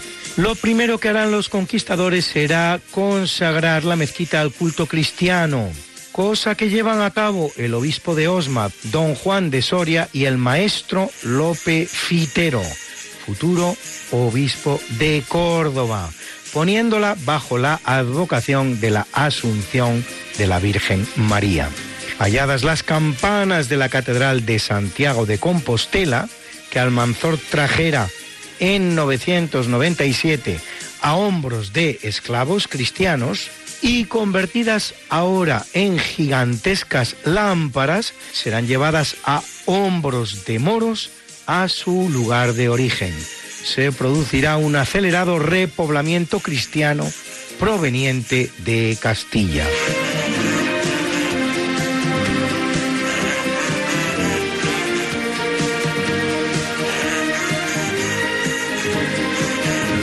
El capítulo siempre fecundo de la conquista, colonización y evangelización de América por los españoles, que va a permitir a los indígenas americanos el tránsito del neolítico al renacimiento. En apenas dos generaciones, un tránsito que a los europeos había costado 7.000 enteros años, en 1548 en México, el español Juan de Tolosa funda la ciudad de las minas de Zacatecas, en la que Tan tarde como 1548, la colonización de América había comenzado más de medio siglo antes, se produce uno de los primeros hallazgos metalíferos significativos del Nuevo Mundo.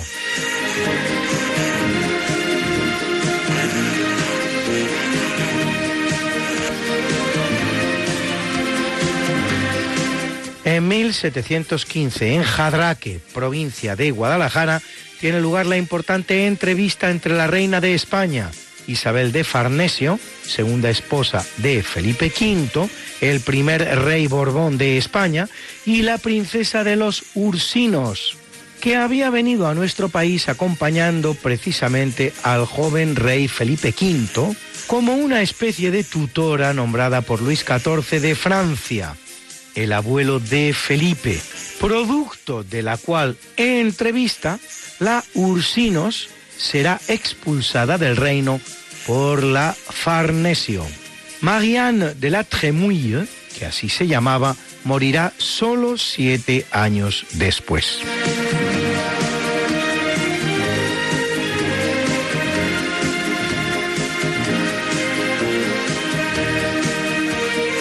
En 1783, George Washington, comandante en jefe del llamado Ejército Continental, que se ha levantado contra Inglaterra en América del Norte, renuncia al mando una vez concluida la Guerra de la Independencia de las Trece Colonias. Seis años después será elegido primer presidente de los Estados Unidos, cargo que ocupará durante dos legislaturas hasta 1797, año en que es relevado por John Adams.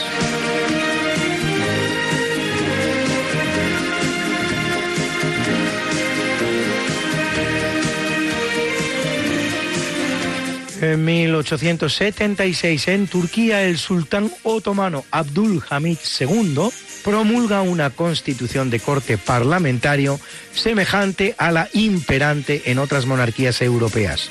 Reinará hasta 1909 en que la revolución de los llamados jóvenes turcos lo reemplaza en el trono por su hermano Mehmed V. Durante su reinado comienza el terrible genocidio de los cristianos armenios del imperio, que producirá el exterminio de un número entre 1 y 2 millones de personas. El segundo genocidio por razones religiosas más importante y grave de toda la historia, después del holocausto judío perpetrado por los nacionalsocialistas alemanes.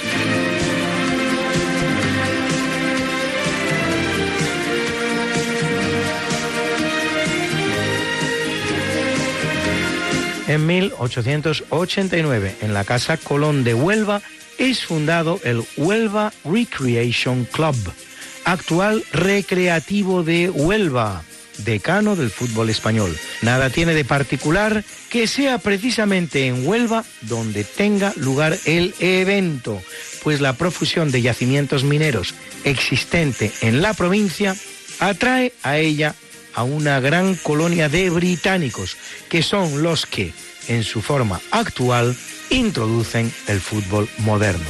Un partido contra los propietarios de la Rio Tinto Company Limited, que termina con un resultado de 2-0 favorable al Recreativo de Huelva, celebrado en 1890, figura como el primer partido oficial de fútbol jugado en España. Para que se hagan ustedes una idea, hasta 1898, nueve años después, no se fundará el Athletic de Bilbao. Hasta 1899, el Barcelona. Hasta 1902, el Real Madrid. Y hasta 1903, el Atlético Aviación, actual Atlético de Madrid.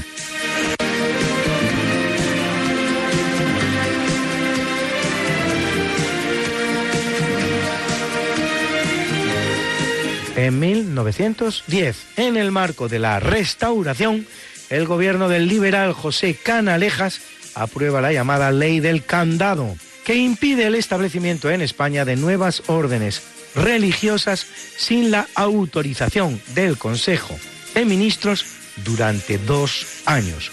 Lo cierto es que pasados los dos años no llegará a aprobarse nunca una prórroga de la ley, por lo que sus efectos no serán excesivamente importantes. No obstante lo cual, el conflicto con la Iglesia será tan grave que España llegará a retirar a su embajador ante la Santa Sede.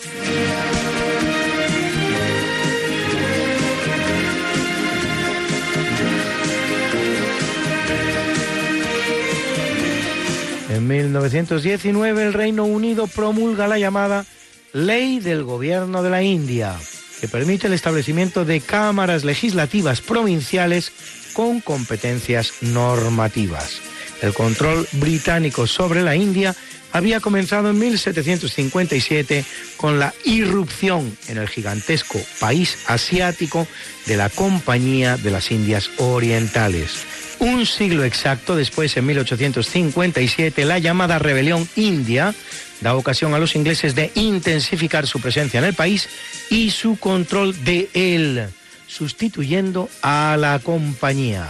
Y otros 20 años después, a propuesta de su primer ministro, Benjamin Disraeli, que pretendía con ello sacarla de la depresión en la que se hallaba sumida, la reina Victoria se intitula emperatriz de la India. En 1947 se produce la independencia del país.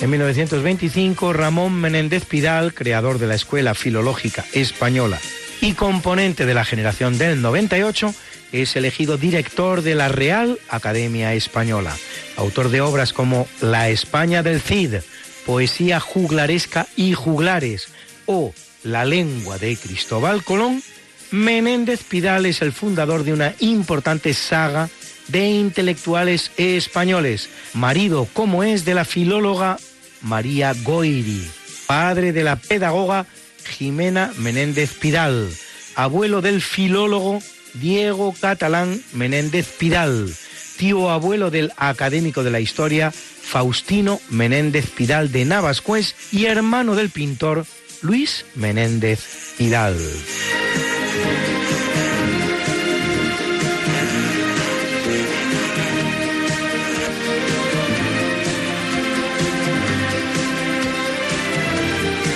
En 1947 en Estados Unidos se presenta públicamente el transistor, dispositivo en miniatura que puede sustituir como amplificador a las válvulas de vacío, con múltiples aplicaciones de tipo tecnológico.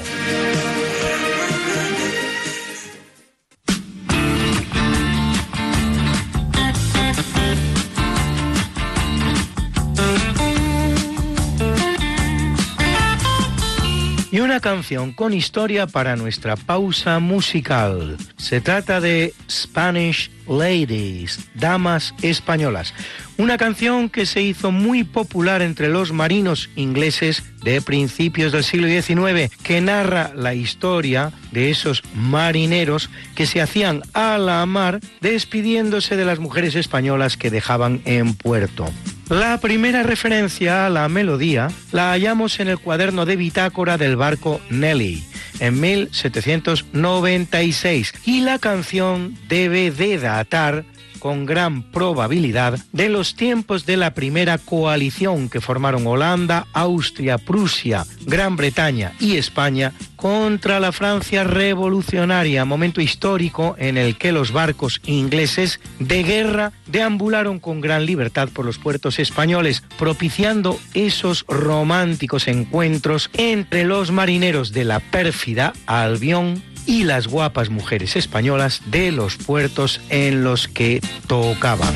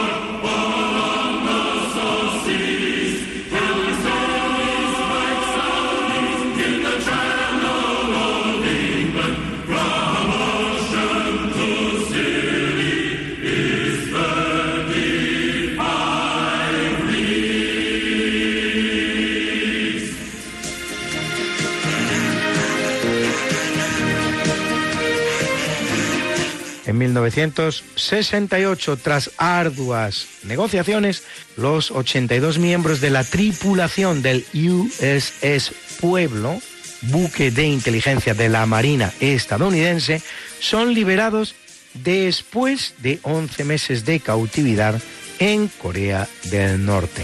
El incidente había comenzado cuando el 23 de enero el buque espía norteamericano realizaba una misión para evaluar la capacidad naval de Corea del Norte. Aunque el USS Pueblo se hallaba en aguas internacionales, ello no disuadirá a los norcoreanos de atacarlo, efectuando disparos que alcanzan el radar y el puente y hieren al comandante y a otros dos miembros de la tripulación, uno de los cuales morirá.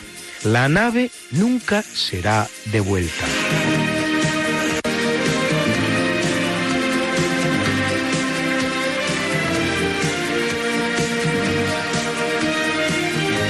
En 1986 los norteamericanos Dick Rutan y su compañera Iana Yeager logran uno de los últimos récords que quedan todavía por conquistar en la historia de la aviación. La vuelta al mundo sin escalas, sin parar ni a repostar, cosa que harán a bordo del Voyager, frágil avión del tamaño de una cabina telefónica de apenas mil kilos de peso, capaz de transportar en cambio casi 6.000 de combustible, el cual recorre 41.600 kilómetros en nueve días, 3 minutos y 44 segundos, expresado en horas, poco más de 216. Bruna, Bruna, nació María y está en la cuna, nació de día, tendrá fortuna, bordará la madre su vestido largo y entrará a la fiesta con un traje blanco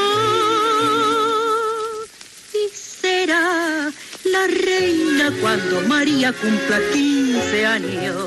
Te llamaremos Negra María, Negra María que abriste los ojos en carnaval. En el capítulo del natalicio, en el año 240 nace Septimia Zenobia, segunda esposa del príncipe Septimio Odenato de Palmira, dependiente del Imperio Romano, la cual, como regente de su hijo, toma el poder cuando en 267 es asesinado su marido. Palmira entonces se subleva y crea un efímero imperio entre los dos que rodean su territorio, el romano y el sasánida, el cual va a durar y llega a abarcar todo el Asia Menor y Egipto. Derrotada en este último país en 272, es enviada por el emperador Aureliano a Roma, donde pudo ser decapitada o incluso, bien al contrario, compensada con una villa en Tívoli, donde se habría convertido en una destacada filósofo y habría alternado con la alta sociedad de su época. Así de confuso es su destino final.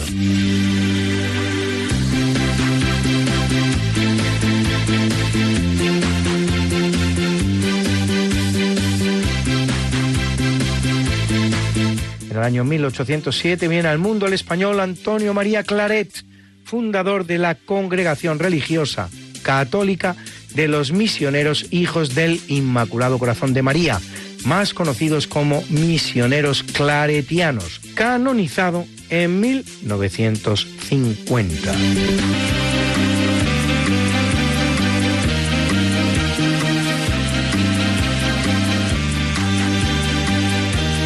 Nace en el año 1881 el poeta español Juan Ramón Jiménez, perteneciente a la generación del 27, Nobel de Literatura 1956, autor de la conmovedora novela Platero y yo, cuya obra pasa por tres fases que sus biógrafos denominan etapa sensitiva, etapa intelectual y etapa suficiente o verdadera. Vaya nombre extraño.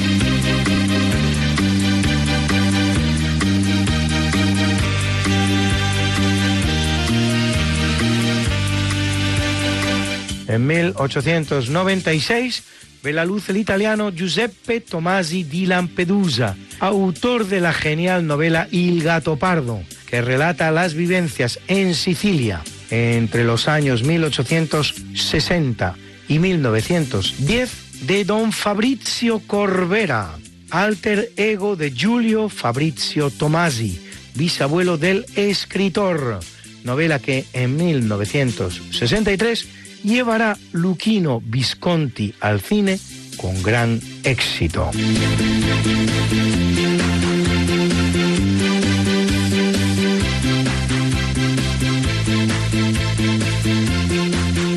Nace en 1911 Niels K.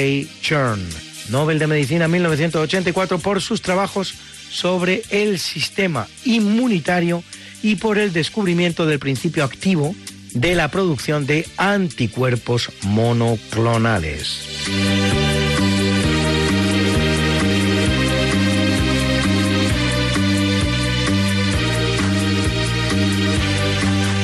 En 1933, el que nace es Akihito, primer hijo del emperador del sol naciente Hirohito y emperador del Japón, él mismo, desde que en 1989 tiene lugar la muerte de su padre, reinando durante 30 años hasta que en 2019 abdica en su hijo Naruhito, considerado el centésimo vigésimo sexto emperador del Japón en una tradición no necesariamente histórica que remonta al año 660 a.C. con el emperador Jimmu, Akihito es bisnieto de Mutsuhito, el emperador de la llamada Restauración Meiji, que acaba con el gobierno de los shogunes Tokugawa y realiza en el país un proceso aceleradísimo y exitoso de reformas que convierten al Japón en una potencia tanto industrial como militar hasta su derrota en la Segunda Guerra Mundial.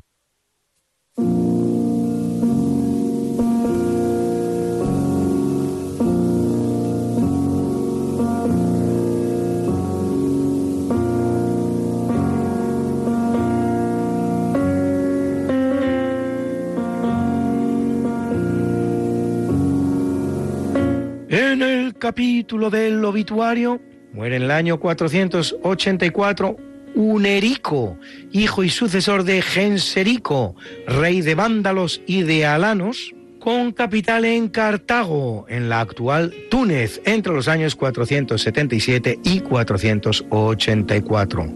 Tras casar con una hija del rey visigodo, Teodorico I, a la que devuelve desfigurada y sin nariz, desposa por la fuerza a Eudocia, hija del emperador Valentiniano III, a la que mantenía como rehén y a la que repudiará.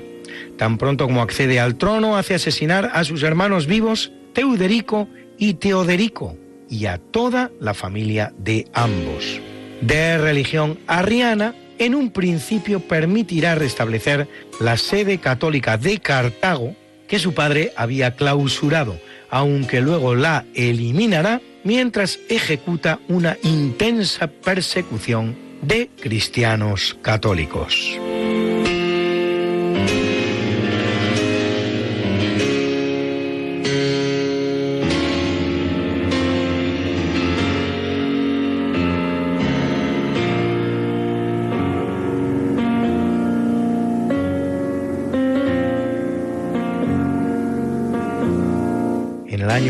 1588, asesinado por orden de Enrique III de Francia, se produce la muerte de Enrique I de Guisa, Nobel francés aspirante al trono de Francia que encabeza con el apoyo español el Partido Católico en la Guerra de los Tres Enriques, terminada finalmente con la victoria de Enrique IV de Navarra, el primer rey Borbón en la historia de Francia.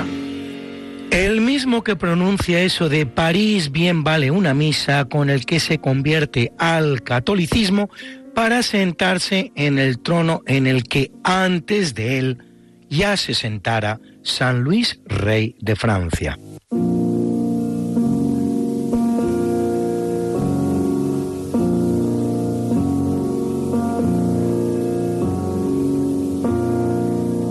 Muere en el año 1814 María de la Consolación Azlor, condesa de Bureta, heroína gerundense de los sitios de Zaragoza durante la Guerra de la Francesada, compañera de esa otra gran heroína de Zaragoza, catalana como ella, que fue Agustina de Aragón.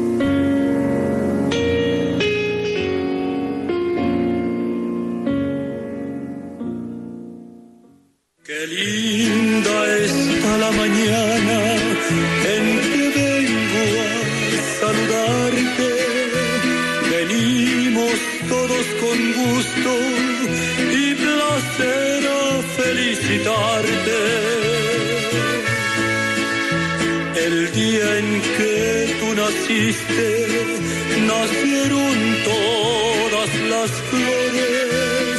En la pila del bautismo cantaron los ruiseñores.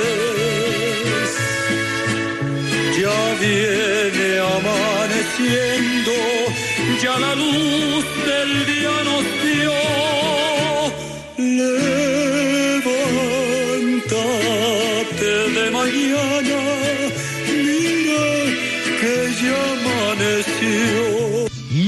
Y felicitamos hoy a muchos personajes de sangre real.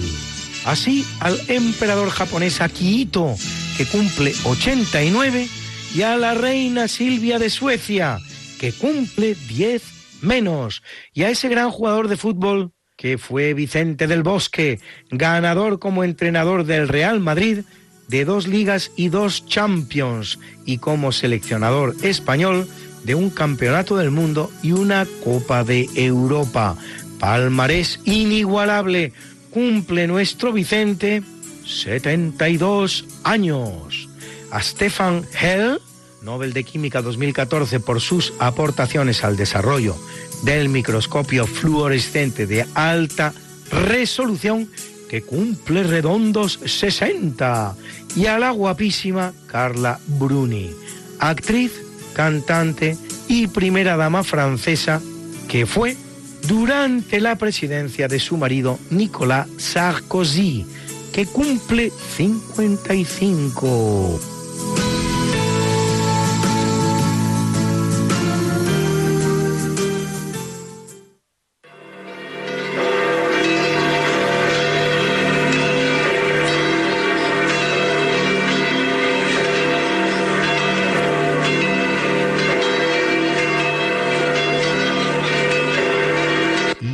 Celebra la Iglesia Católica a Dagoberto, Teódulo, Saturnino, Euporo, Cérvulo, Basílides y Evaristo, mártires. Asclepio, Murdón, Nifón y Frideberto, obispos. A Beno, Ababa, Ababa, Ababa. A Vintila, Eremita, Eremita, Eremita. A Juan de Ketty, presbítero, presbítero. A Mayota y Victoria, vírgenes, y a Garibaldo e Ivo, confesores, confesores, confesores.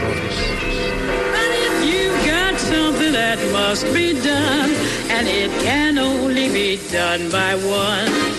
There is nothing more to say, except it's a lovely day for saying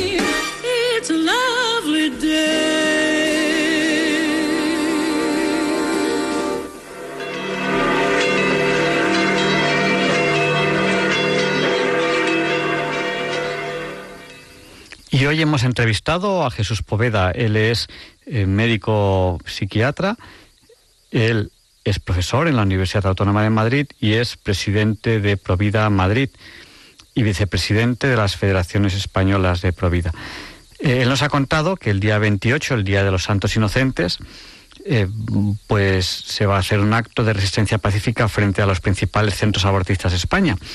En Madrid va a ser en la puerta del centro abortista Dator, que es en la, en la calle Hermanos Gárate, Y algunos oyentes me han preguntado a través del WhatsApp que a qué hora es. Pues es a las 9 de la mañana y así viene siendo desde hace muchísimos años, todos los años.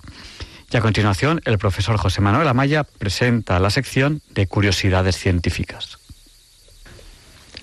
Buenas noches, señoras y señores oyentes. Soy José Manuel Amaya y como siempre, cuando me dirijo a ustedes, le digo que es un honor dirigirme a ustedes desde esta emisora y en este programa. Existe un filósofo de la ciencia, quizá poco conocido, llamado Paul Feyerabend, que es el introductor en el método científico de lo que han venido a llamar anarquismo metodológico, en el sentido de que sostenía que no existe un método universal y ahistórico para elaborar la ciencia y que además en la ciencia todo vale. Y entonces al decir todo vale resulta que recibió una crítica tremenda del resto de los científicos. Entonces él justificó todo vale siempre y cuando se incorpore nuevo y válido conocimiento. Bien, pues Feyerabend, que ya hablaremos de él un poco más detenidamente eh, próximamente, Feyerabend define dos tipos de comprobaciones de las teorías, que son las teorías comprobables en sentido fuerte y las teorías comprobables en sentido débil. Las primeras, las comprobables en sentido fuerte, suelen ser teorías deterministas que en un momento determinado pues tienen un fallo que no se sabe de dónde procede. Muchas veces este fallo es porque, por las circunstancias que sean, eh, todo lo que envuelve a la teoría, pues influye de una manera directa y en definitiva hay que desechar la teoría porque resulta ser falsa. Pero eh, hay otros casos en que esto no es así, sino que el que varíe uno de los valores, de los parámetros mm, que definen la teoría, puede ser causa externa que no está mm, determinada. Y por lo tanto, en cuanto se determina esa causa, pues se justifica que efectivamente la teoría es verdadera. Son teorías comprobables en sentido fuerte, teorías deterministas en general. Y luego las comprobables en sentido débil son teorías normalmente teorías instrumentalistas y que eh, suelen estar fundamentadas eh, en parámetros probabilísticos, es decir, eh, como por ejemplo la mecánica cuántica. La mecánica cuántica mm, está fundamentada en parámetros probabilísticos y entonces cualquier fallo que presente es muy fácil en general de introducir alguna variable auxiliar que mm, venga a paliar el fallo que se ha producido y entonces la, la teoría sigue siendo válida. Bien, bueno, pues establecidas estas dos distinciones por Feyerabend, mm, existe un caso curioso y además un caso eh, histórico. Y es el, planeta Urano. Resulta que, porque teníamos Mercurio, Venus, la Tierra, Marte, Júpiter, Saturno, Urano. Y entonces era el último de la serie eh, planetaria. El planeta Urano lo descubrió en el siglo XVIII un astrónomo inglés llamado William Herschel, que murió en 1822. El planeta Urano, cuando se le aplica- le aplicaron las ecuaciones eh, de Newton, porque claro, a los planetas se les aplican las ecuaciones de Newton, porque son eh, eh, eh, deterministas, en el sentido de que eh, dan lugar a saber exactamente la trayectoria que describen en torno al Sol debido a las fuerzas externas, que fueron fuerzas atractivas y además son fuerzas centrales. Eso ya lo dijimos en cierta ocasión. Entonces, cuando se aplicaban las ecuaciones de Newton al planeta Urano, re- descubierto por William Herschel, no se ajustaban a lo que se esperaba. Es decir, no se ajustaba a lo que se creía que era la realidad. Y entonces, claro, después de muchas eh, investigaciones, observaciones y discusiones entre los científicos, se pensó que las ecuaciones de Newton, que llevaban ya muchos, varios siglos eh, funcionando perfectamente, pues que eran falsas. Y entonces se pensó en modificarlas o bien en desecharlas por pensar en su falsedad. Sin embargo, hubo científicos que no. Hubo científicos que dijeron que el fallo de las ecuaciones de Newton, deterministas, pues tenía que ser debido a una causa externa que no se había descubierto y que existía, que debía existir. Entonces había que empeñarse en investigar si realmente esa causa externa era real o irreal, o existía o no existía para tomar la decisión de eliminar o de cambiar las ecuaciones de Newton. Y efectivamente, un inglés llamado Adams y un francés llamado Le Verrier, los dos astrofísicos, independientemente uno de otro, se empeñaron en intentar determinar esa causa externa si es que realmente existía. Y entonces se pensó que podía ser ese fallo, podía deberse a una gran masa no observada que trastornara la trayectoria eh, de Urano. Y efectivamente se planteó el problema y claro, como en aquellos años, esto estoy hablando finales del siglo XVIII, concretamente, es decir, al poco tiempo del descubrimiento de Urano, eh, entonces se empeñaron en hacer esa determinación. Lo cual, claro, como digo, como en aquellos tiempos no existían los ordenadores para hacer los cálculos, tuvieron que hacer los cálculos a base de mm, papel y lápiz, como se suele eh, decir. ¿eh? De manera que empezaron a plantear masas, ¿eh? a ver cómo influían en la trayectoria de este planeta.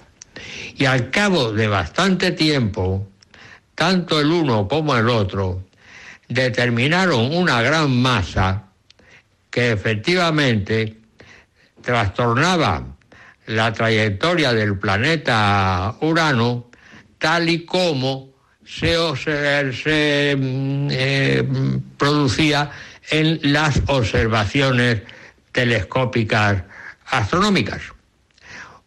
Para hacer esos cálculos tuvieron que rellenar papel y papel y papel y papel y tuvieron que resolver una cantidad de ecuaciones y sistemas de ecuaciones y, un verdadero laberinto eh, determinativo y por fin consiguieron determinar el cálculo de esa, de esa masa.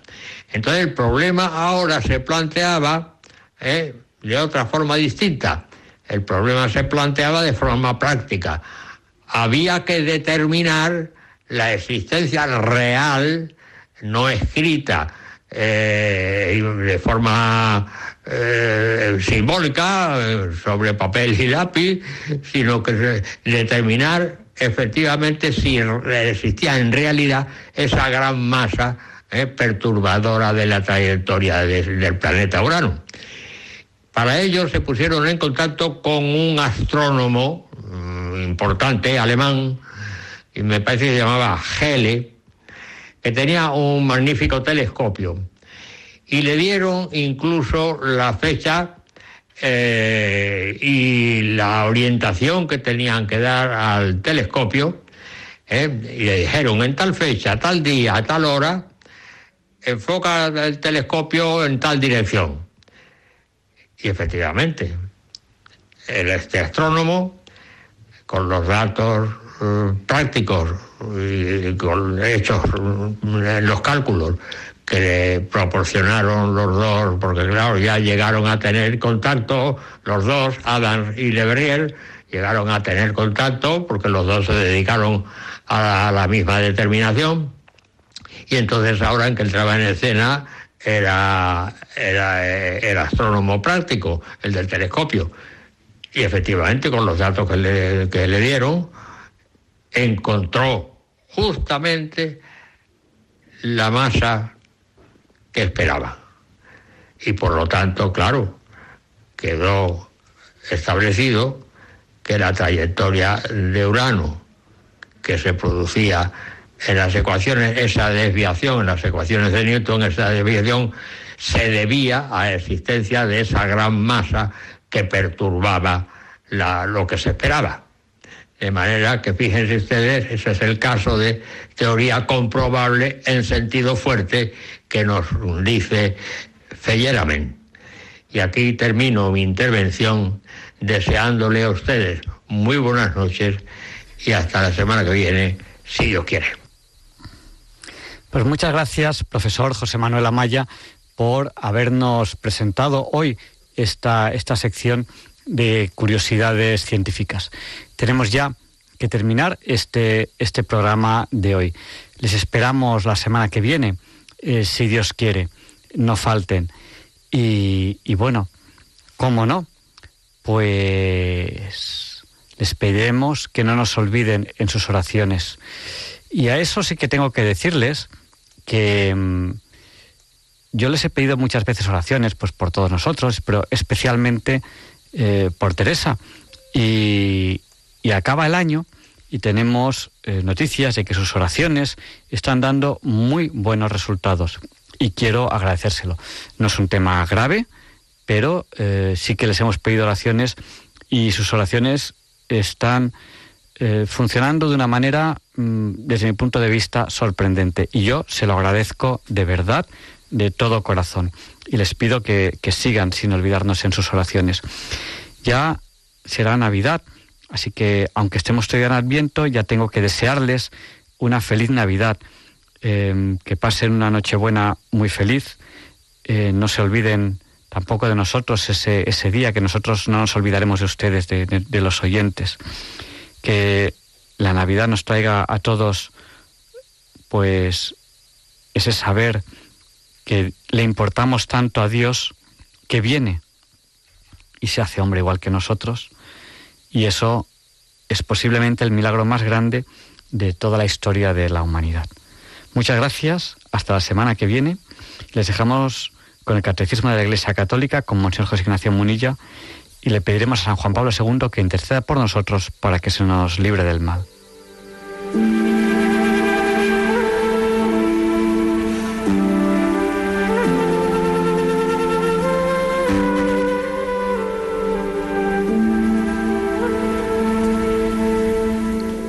Y así concluye en Radio María el programa Diálogos con la Ciencia.